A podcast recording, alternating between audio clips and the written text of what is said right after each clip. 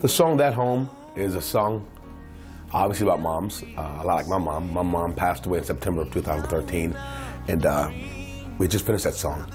Very intense um, lyric about a woman who cooked food for her family, love her kids, um, see that her kids are saved, they know Christ. My mom was that kind of mom.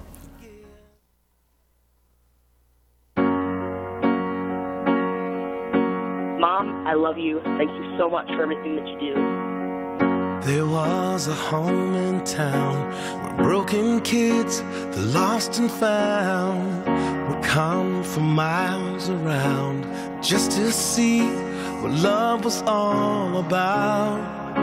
Cause mama had a way of making things okay. She'd cook us our favorite meal, sit and listen to how we feel. Oh, how the pain was real. How many families with the devil steal? Mama had a way of making things okay. Mom, you really make home exactly where I belong. In that home, we knew we were safe to be young to believe. And in that home, love it had no end. It's where we learned to forgive. In that home. always giving us an example of how a godly mother should be. Mama always had the music on, sometimes loud, sometimes soft. When I asked about her favorite song, she opened the Bible to the book of Psalms. She always found a way to talk about grace. The thing I treasure the most is getting to hear her sing. And in that home, we knew we were safe to be young enough to dream, find the faith that home, love it had no end. That's where we learned to forgive. In that home. She showed me what it was to trust God, to love Him with all your heart, mind, and soul. She opened up an orphanage, helped 777 homeless children find homes all over the world. I've been blessed with the best mom out there. I love you, Mama. On that day I got the news The mama stay here was almost through I stayed all night by her side Held her hand, looked in her eyes And said, Mama When you're home I know you'll be safe Strong enough to see The faith that you believe and in that home, life will have no end. I know I'll see you again. She had that faith in Jesus. In that home, She was sick with cancer and uh, slowly fading away. in that gave up her faith in God.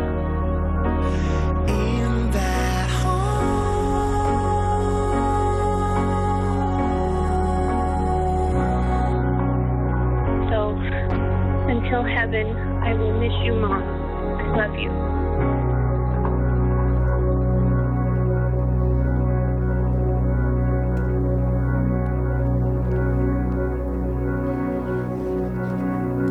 Man I used to go to church with in Kansas, that was one of his favorite songs. And we used to play it on Mother's Day.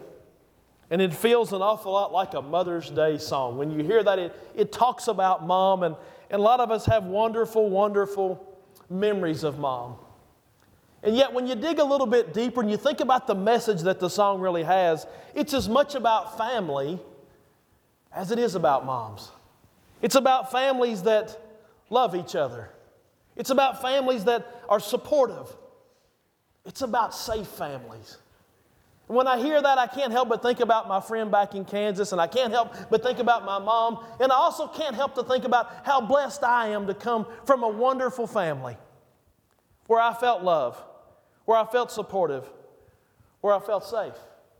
When we dig around the Bible, we find that it's important to have those wonderful foundations in our own family. I want to share a passage of scripture that we often hear on Mother's Day, and it's one that you've heard time and time and time again. But it's Proverbs chapter number 31, verses 10 through 31, simply says this Who can find a virtuous woman? For her price is far above rubies.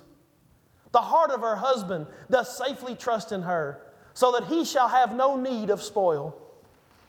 She will do him good and not evil all the days of her life. She seeketh wool and flax, and worketh willingly with her hands. She is like the merchant ship. She bringeth her food from afar. She riseth also while it is yet night, and giveth meat to her household, and a portion to her maidens. She considereth the field and buyeth it, and the fruit of her hand she planted, or with the fruit of her hand she planteth a vineyard. She girdeth her loins with strength, and strengtheneth her arms. She perceiveth that her merchandise is good. Her candle goeth not out by night. She layeth her hands to the spindle, and her hands hold the distaff. She stretcheth out her hand to the poor. Yea, she reacheth forth her hands to the needy. She is not afraid of the snow for her household, for all her household are clothed with scarlet. She maketh herself coverings of tapestry. Her clothing is silk and purple. Her husband is known in the gates, and he sitteth among the elders of the land. She maketh fine linen and selleth it, and delivereth girdles unto the merchant. Strength and honor are her clothing, and she shall rejoice in time to come. She openeth her mouth with wisdom, and in her tongue is the law of kindness.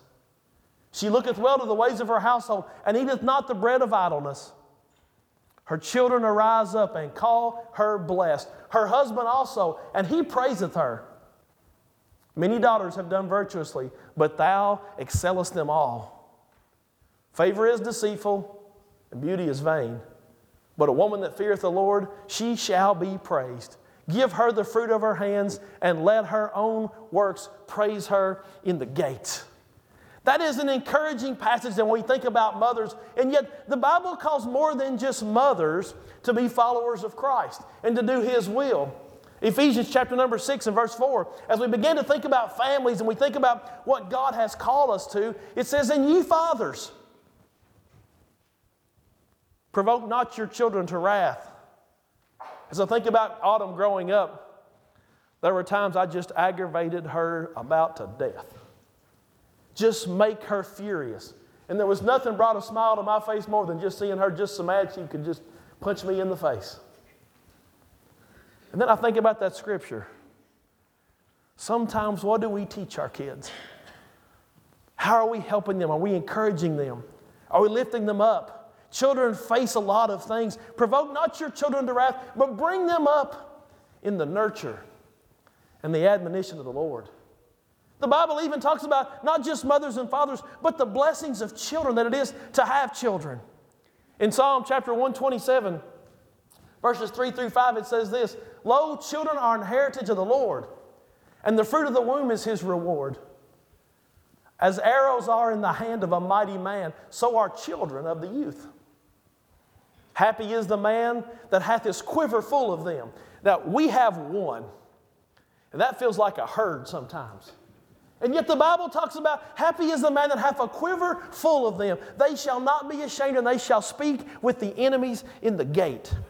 Sometimes when I hear those passages of Scripture, I think about my shortcomings. I'm, I'm not a mother, but sometimes it seems like it would be hard to measure up to that Proverbs 31 standard. Oh my, how in the world could I ever measure up to be like that? Sometimes when I read that about fathers, it's easy to get discouraged and thinking, I wish I had changed this. I wish I had done better. I wish I'd have been a better father, a better husband, whatever it might be. It's easy to go back and go, I wish I could go back and change it, whatever it might be. Sometimes when I think about children, I just wonder if they listen to anything we say.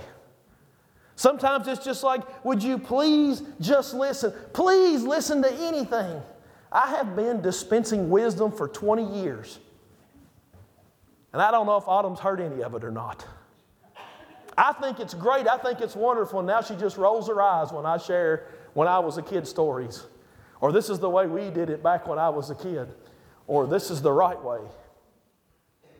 Sometimes we wonder if they're paying attention at all. And yet, for all the struggles, for all the doubts, for all the fears that we have, for all of our, our shortcomings that we think we have around us, or we think that we do, we truly, truly love the family that God has put in our care.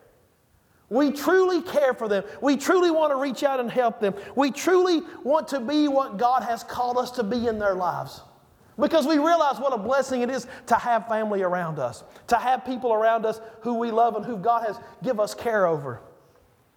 Yet in this morning's message, I want to show you a different family that Jesus talks about, and one that we here at the church should be very familiar with. And yet, oftentimes, we forget that as we treat family in our own lives, and as we love family in our own lives, we're to love the family of God and treat the family of God in the same ways. Have the same calling and the same respect. The book of Matthew, Mark, and Luke all introduce this story that Jesus talks about where it's kind of a, a new relationship, if you will. New brothers and sisters and mothers in Christ. Those that do the will of God. If you look with me in Mark chapter number 3 and verse number 31, we find Jesus teaching a multitude of people. Now, we don't know how many a multitude is. I think about it being several, several, several people. I think about a lot of people being surrounding Jesus. And we find him here in the midst of a bunch of people sitting and listening. Excuse me very much. We find him sitting and listening and learning at his feet. So I want you to kind of get this picture of all these people sitting around Jesus and him imparting great, wonderful things to them. And then, all of a sudden, the Bible says, there came his brethren and his mother, and standing without, they sent unto him, calling him. Now, the Bible doesn't tell us where Jesus is, if I remember correctly, but evidently he's somewhere either inside because they're outside, or they're kind of inside their own circle there and their own multitude of people there, and they're on the outside of that group of people. And the Bible doesn't tell us exactly how they sent for them. Perhaps they sent a disciple up and said, Could you go tell Jesus that his mom and his brothers are here and we'd like to talk to him? Remember, there's all kinds of people standing around or sitting around listening to Jesus teach them. And all of a sudden, we see this interruption come in. And they say, Jesus, we'd like to talk to you. I don't know if somebody had to walk into the group and go, Psst, Jesus, somebody wants to see you. Or if maybe his family was standing on the outside. I have one sister who's younger than me, and if I thought I could interrupt her in some way, I thought that'd be a great opportunity. I'd be like, now's my chance. And I'd be the one hollering, go, hey, I'm your brother over here, pay attention to me. Perhaps they were over there hollering at the edge of the crowd. Jesus, it's, it's us, it's your family. Here we are, the ones that you really love. We're the ones that grew up with you, that took care of you. Whether they were hollering, whether they were screaming at him, whether they were sending a disciple, we don't see it exactly, but chances are they were trying to get his attention, and it was enough that everybody else noticed it too. The thing to remember is, though, something I had never really thought about. But his family was actually on the outside of this group listening to Jesus. Perhaps they should have been on the inside sitting at his feet with everybody else. And it's a reminder that sometimes, if we're not careful, those of us that could benefit the most from listening seem to be on the outside. We seem to think, well, I've done enough, or I've learned enough, or I've been to church enough, or I've got enough Jesus. I'm, you know, I'm, I'm, I'm full. I'm doing great. I've been a Christian for 30 some years, and I still need Jesus Christ as much now as I did 30 years ago. I still need to learn more about Jesus Christ. I still, I pray I can still have a hunger to learn more about Him. I pray I can be the one sitting at his feet and not the one in the back going, Hey, Jesus, do you remember me? I'm your mom or I'm your brother. Hey, over here, over here. Sometimes, if we're not careful, those of us that should be the closest to him, that should have the greatest desire to be at his feet, if we're not careful, we find ourselves on the outside, kind of looking in, hollering, Hey, Jesus, don't forget about me. Verse number 32, excuse me, goes on to say this And the multitude said about him. We don't know how big that was. Evidently, they were able to notice that, that, that his mother and his brothers were around him. It says, And they said unto him, Behold, thy mother and thy brethren without seek for thee. Now, I couldn't help but think what a nice multitude this was. We don't know who's in it. We don't know what they're doing. We don't know, you know, kind of what they're hearing about. And yet they are learning at the feet of Jesus. They are learning about his word. They're learning about his teachings. And yet when somebody comes up, they're like, uh, I know we're pretty busy here, but your family's out there. And I thought how nice it is that that multitude stopped what they were doing to take care of somebody else. They took the, the, the time away from their time with Jesus to stop and say, hey, there's somebody out here looking for you. Hey, you're needed out here, even though it inconvenienced them. The question arises are we willing to be inconvenienced for somebody else to talk to Jesus? Are we willing to say, hey, I'd like to stop what I'm doing and let, give you time to introduce it to this person or, or this person has a need? I appreciate it was wonderful this morning to, uh, as this young man came up and, and we were able to anoint him. I appreciate everybody coming together and taking time as the family of God to pray for someone. To pray for someone. I don't know Joshua that well, but I'm thrilled to see him here this morning. And it was thrilling opportunity to get to pray with him this morning and to pray for him this morning. I don't know everything about what's going on, but Jesus Christ does. I don't know everything about his life, but Jesus Christ does. And it was wonderful that we, as a, as a people of God, could gather around somebody that a lot of you probably know. But I didn't. I'm sure we've met a time or two, but I'm terribly forgetful. I can't remember all of your all's names. And yet we took time as the family of God to say, wait a minute, this is more important. This is more important. Sometimes we lose focus on what's most important, even in church. I'll make out a list. Lisa helps me out every week, so I know what to do up here. She gives me, I've showed you all this before. She gives me this list, and if there's something I need to say, really important, I have her put it in red. And then this list will be in my office. It'll be under my chair. It'll be somewhere I can't find it. It'll be in the back of my Bible, and I have no idea where this is most of the time. So she helps me by putting them all over the place. There was one on the pulpit. There was one on my chair. There's one over here. Hey, Chris, make sure you say this. It's an inconvenience. And yet she does it to help me out. You know what? Sometimes we need to help each other out. We need to have that idea of family. And here's this group. They were learning about Christ. They were learning at his feet. And they says, Hey, did you know your mom's out there? Did you know your brothers are out there? Verse number 33 goes on to say this. And he answered them, saying, Who is my mother or my brethren? Verse 34 says, And he looked around about them which sat uh, about him and said, Behold my mother and my brethren. He basically gets up and he asks the question. He says, Well, who is my mom and my brothers? And he didn't say that in order to diminish who his actual mother and brothers are, but he said that to elevate those in the kingdom of God, to elevate them to that same level, if you will. That to put them in that proper place, in that proper perspective. He looks around and says, Who is my mother and brothers? And he looks around at the crowd around him.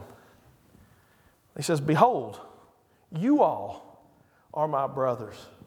You all are my mother. You all are my sisters. I'll go ahead and add that. You all are my family. I've shared with you all that before that when I moved to Kansas the first time, three or four years ago, well, only been once, but I moved a thousand miles away from home. And the last, one of the last things my mom said before we moved was she came to me, we went to a funeral for one of the neighbors down through there. And, and I had told her I was planning on moving, and, and she caught me outside. And she looked at me and she said, Chris, are you sure this is what you want to do? And I said, Yes, I am. She said, Well, okay then. I moved a thousand miles away from home, and when I stood in front of everybody, there was a bunch of strangers out there. I didn't know a single person out there. And yet I found family. When I moved back to Kentucky, everybody thought I was moving back home. They pictured me just being over the holler from where I lived at. We're about three, three and a half hours from home. When I got here, I met a bunch of strangers. I didn't know very, very many names at all. I called Reba Reva forever. I knew Max's name because I talked to him, but I didn't know what he looked like. I had met Brother Jordan. That's about it. I'd seen some of them's picture on a, or on a, on a video thing, but couldn't tell you anything about them. I realized I wasn't home, but I met family. You see, sometimes we forget that family is more than just the people in our group that God has given us to take care of in the natural sense. But family is our brothers and sisters in Christ that we are here to worship with. That we are here as the, as the children of God. All, all Christians of all ages are, are, make up the kingdom of God. Matthew Henry writes it this way says, Christ was so intent on his work that no natural or other duty took him from it. Not that under pretense of religion we may be disrespectful to parents or unkind to relations, but that the lesser duty must stand by while the greater is done. Let us cease from men and cleave to Christ. Let us look upon every Christian in whatever condition of life as a brother, sister, or mother of the Lord of glory. Let us love, respect, and be kind to them for His sake and after His example. When I think about what it means to be the church, when I think about what it means to, to be brothers and sisters in Christ, it reminds me that His work should be what consumes us all. Following Him and loving like He does should be what we're most addicted to. It is His calling that He has placed on our life that should be or that should rise above everything else that we do. I played that video, and it was called That House. And it was about a house where, where love reigned, where everything was safe and you knew everything was okay. Church, I want our church to be that house. Where when people come in, they're like, I'm here with family. It feels like home. Maybe not Casey County, where I'm from, out on Chicken Gizzard Ridge, but it feels like home. Not because the trees look exactly the same or the house is exactly the same, but because there's love there, because there's support there, because there's help there, because there's family there. My wife and I have had the opportunity, I guess you could say, she wouldn't call it that, but to move several different places. And I told her, I said, she, she was very distraught about moving and leaving home. It's like we're leaving our house, but we're not leaving one another. Because home is wherever we are all at. We've made our home in several different places, but it's the people there. It's not this building, it's not this church that makes it home, it's you all. We need to have that heart of remembering what home is. And we also need to remember how we got in this family. Galatians chapter number 4, verses 4 through 7 says this But when the fullness of time was come, God sent forth his Son, made of a woman, made under the law the next verse says this to redeem them that were under the law, that we might receive, did you catch this? The adoption of sons. Verse number six, and because ye are sons, God has sent forth the Spirit of His Son into your hearts, crying, Abba, Father. Wherefore thou art no more a servant, but a son. And if a son, then an heir of God through Christ. How in the world did I get to be a part of this family? I was adopted into it. I was adopted into this family because of my faith in Jesus Christ's great sacrifice. That's how I got to be a part of this family. That's how I got to be a part because I accepted Christ as my personal Savior. It wasn't just something where I knew in my head, but something I knew in my heart, something I accepted into my heart and chose to follow Him daily. Church, we need to be that kind of family. Now, I wrote a couple things in my notes up here about families that I often notice. Now, anytime there's a new baby in the house, whoever's sitting next to it, two or three rows around, doesn't pay attention to anything I say because they're holding babies and they're feeding babies and they're enjoying babies. My wife, just like she just enjoys the way they smell and just all the wonderful things. And if she's holding the baby, I said, Did you hear anything I said? She's like, Nope. We get excited when a new, a new baby comes into the church. Do we get excited when a new visitor comes to our church? Are we paying attention to them? Are we looking out for them? Do we want to get over there? If there's a baby anywhere close, my wife wants to make a beeline for it. What about when there's a guest in our church? Are we seeking them out? Are we searching? Are we looking for them? You see, it's easy to get excited about the good things, but what about when it gets harder? What about when, you know, when some of our natural family has a need? We want to help, don't we? I thought, I'll be honest now, my daughter's not here, so I can say this. I thought by now she'd be a little more on her way of doing things all by herself. I'm still writing a lot of checks, it feels like. I'm still having to take care of a lot of needs. I'm still having to, to fix a lot of things that I thought by now, it's like, I thought you'd have this by now. No. And yet, every time I do that, I'm thankful I have it to share. And I enjoy giving it to her and helping her out and, and encouraging her with whatever it might be that's going on in her life. What about when someone in our church has a need? Not just a, a material need, but a relational need. When they need somebody to talk to, they need somebody to cry with, they need somebody just to sit and listen to them. Are we there? Are we seeking out that opportunity? I shared this in the earlier service. He, he's gone now, so I can say this. One of my favorite pastors growing up was Leonard Strievel. I don't know if Brother Jordan knows him or not. He's quite a bit older and he's been gone for several years, but he was a pastor of my little church there. And he wasn't afraid to preach a long time. And then when he got finished, he would always he'd give us, let us have it both, both barrels. Then he'd step down here on the, off the stage and he'd talk for another 15 minutes. And I remember thinking, I wish that man just be quiet so I could go home and get some dinner. I wish that man just be quiet because I've had all I want. It's been, it's, it's quarter after 12. I'm ready to go home. And I meant it too. I was ready. I've I stood there and stood on one leg for a while, stood on the other leg for a while, and tried to look interested for a while, and tried to look down for a while, and tried to look at my watch for a while, hoping he'd notice, you know, whatever. It's reminded me that I was pretty selfish sometimes.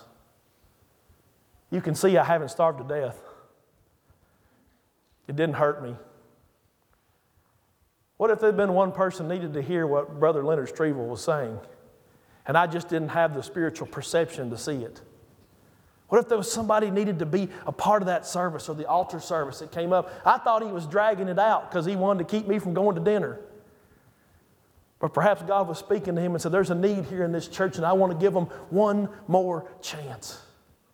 Are we willing to, to wait upon our brothers and sisters when they have a need? What about when they fail? I think about people in our family that fail.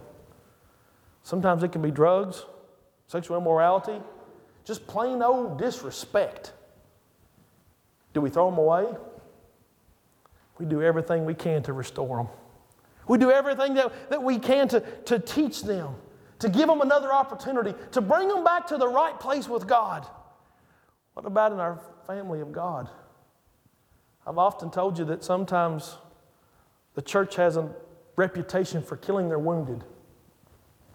Shame on us. When somebody's down, when somebody's struggling, it's us that should be there to reach out first. It's us that should be out there to help in the greatest of ways.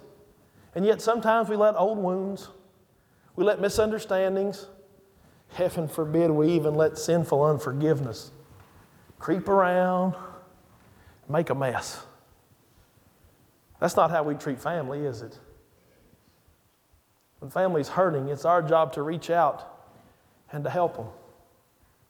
I want to read one more passage of Scripture, and it's one I just read. And it's Psalm chapter number 31, verses 10 through 20. We're going to stop just for time's sake. And I read that thinking about mothers. But actually, it's more than about mothers, it's also about the church. It's a picture of Christ Church. It's a picture of what we are supposed to look like. I want to read those 10 verses again, and I want you to think about us as the bride of Christ, as the people of God. It says, Who can find a virtuous woman?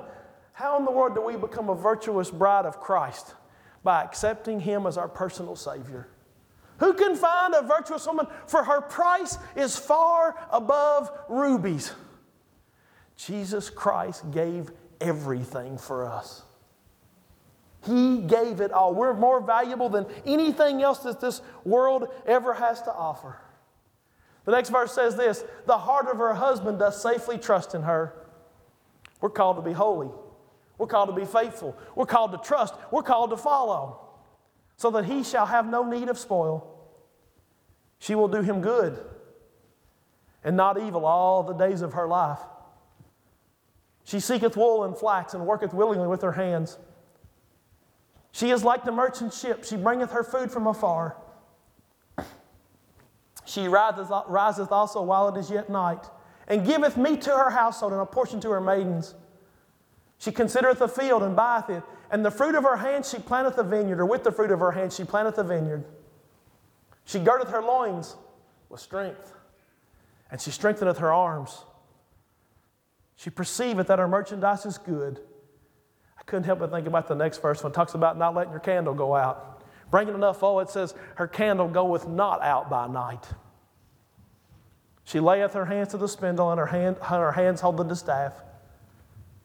She stretcheth out her hand to the poor.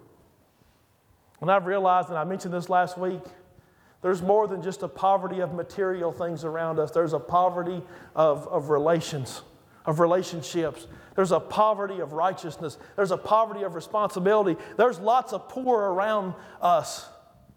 Most of the time, it's not material things. She stretcheth out her hand to the poor, yea, she reacheth forth her hands to the needy. Church, may we be that house. May we reach out to our family. May we be that church. May we be that people of God that look like Christ. It starts here, it starts there, it starts with everything that we do. All of us are called to be followers of Christ and to love, just like I love my wife and my daughter. You know what? Sometimes we have to share some hard truths with family. And yet I'm always reaching out. I'm always trying to restore them, help them, whatever it might be. May we be that kind of church. As we get a verse of song, if you have a need this morning, if you have something on your heart where you come, maybe you have somebody you want to pray for, maybe you want to pray for yourself. Like, Lord, give me strength to look more like you. Lord, give me help to face whatever I've got going on in my life. Lord, I just want to be more like you.